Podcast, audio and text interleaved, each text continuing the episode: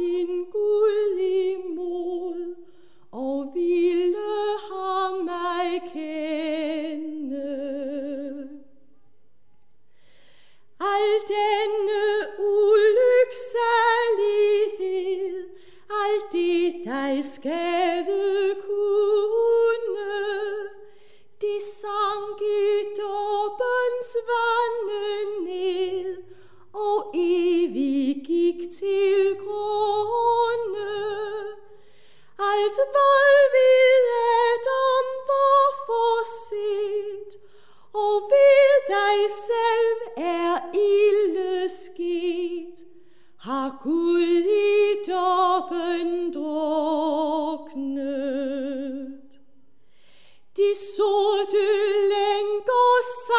som bly i dåbens frelse.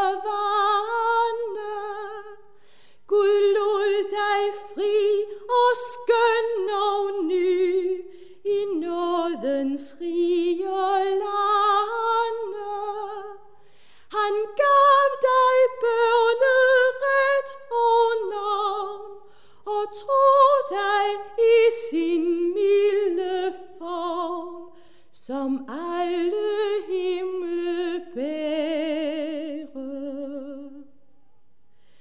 Det bør dog tages vel i agt og holdes højt i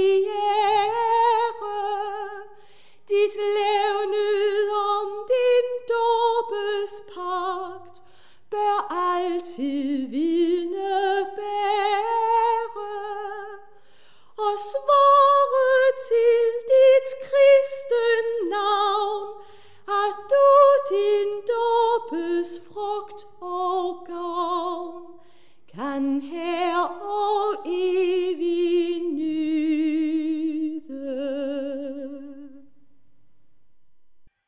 Velkommen til Notabene.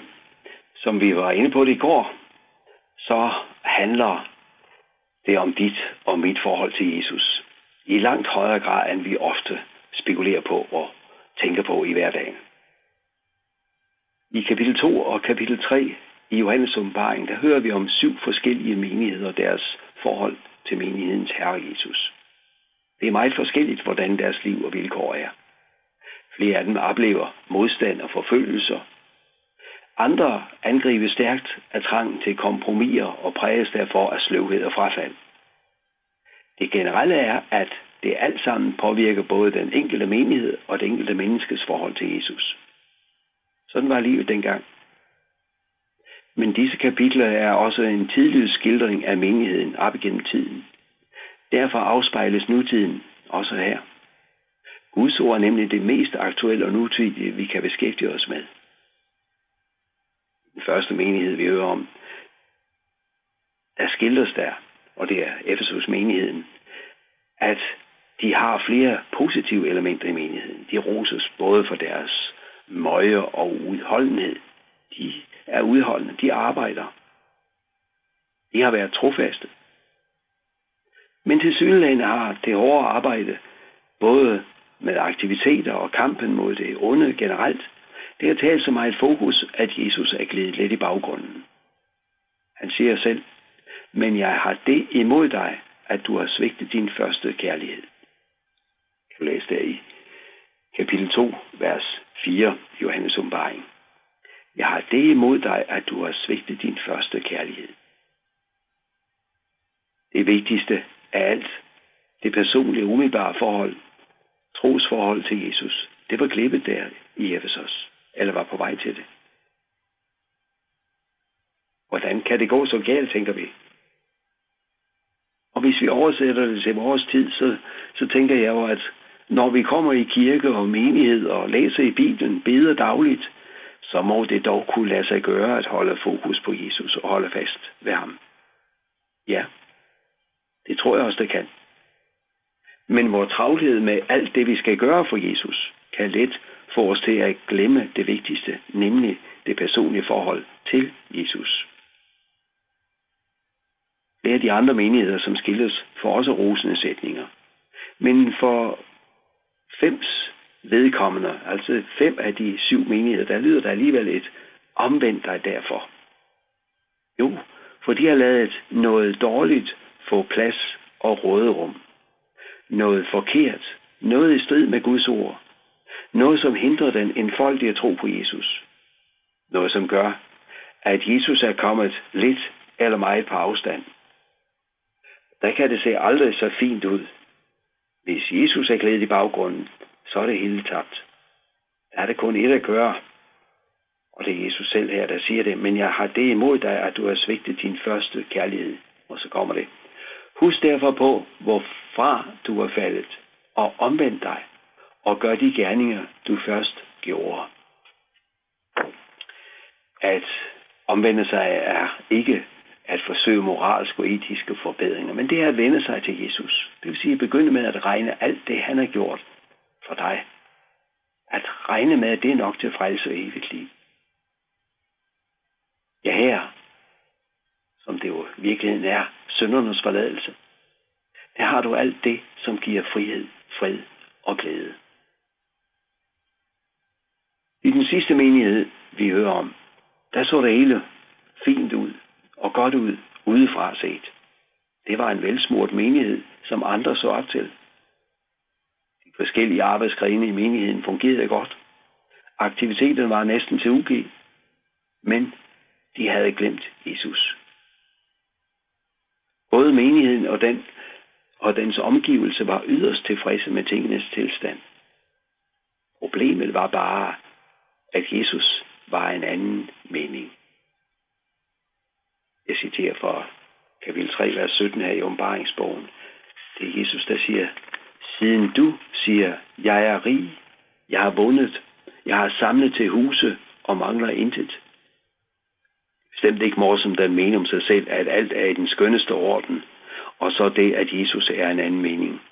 Det må jo i høj grad være noget af det, vi kalder et selvbedrag. Tænk sig at tro, jeg har det fint. Jeg er en god kristen en anden mening. Da kong David var ved at blive en gammel mand, der var han med at miste sin egen selvbedømmelsestillid, kan vi godt sige. Han var ved at miste tilliden til, at han kunne bedømme rigtigt. Derfor bad han til Gud. Rensag mig, Gud. Kend mit hjerte. Prøv mig. Kend mine tanker. Se efter mig følger afguds vej. Led mig af evighedsvej læse i slutningen af salme 139. David var som sagt begyndt at tvivle på sin egen selvbedømmelse. Derfor bad han Gud om at foretage denne rensagning. Jo, for han ville være helt sikker på, at forholdet til Gud er i orden. Og det skal vi også være. Til at lave de kære menigheden, der lyder rådet fra Jesus. Så råder jeg dig til hos mig at købe guld, der er lutret i ild, for at du kan blive rig, og hvideklæret ifører dig for, at din nøgenhedsskam ikke skal ses, og salve til at salve dine øjne med, for at du kan se. Og i åbenbaring 3.18. Med andre ord, du trænger til at blive fyldt med alt det, Jesus er og har gjort for os. Guldet, der er lutret i ild, er meget tænkeligt et billede på Guds rene og dyrebare nåde. Det er sådan, du bliver rig. Nemlig gennem Guds rene og dyrebare nåde. Gud har nemlig ikke tænkt sig, at du skulle gå rundt og være en ludfattig kristen. Og ja, vi kan nok føle os kristne, du og jeg, i os selv. Og når vi ser på os selv. Men når vi vender troens blik og vores tanker mod det, Jesus er og har gjort for os, så er det, vi ser, at vi er blevet rige. Virkelig rige. Hvide klæder at iføre dig, står der videre. Et billede på Jesu retfærdighed. Når du får denne beklædning på, så bliver du så flot og fin, som et menneske overhovedet kan blive. Alt sammen skænkes det i troen på Jesus. Og det sidste, salve til at salve dine øjne med, for at du kan se. Det er et billede på Guds hellige ånd. Det er helligånden, der må vise dig, hvor stort dit behov for Jesus er. Og det er også ånden, der må vise dig, hvor meget du ejer i troen på Jesus. Du vil aldrig selv kunne tænke dig frem til evangeliet. Derfor må du bede Gud om at fylde dig med ånden. Gør dig seende. Så vil du se, at i Jesus ejer du alt. Er du fuldkommen, ren og retfærdig, himmelen værdig. Amen. Lad os bede. Tak, Jesus, fordi vi er himmelen værdige. Ikke i os selv, men i troen på dig. Iført og iklædt din hele og fulde retfærdighed.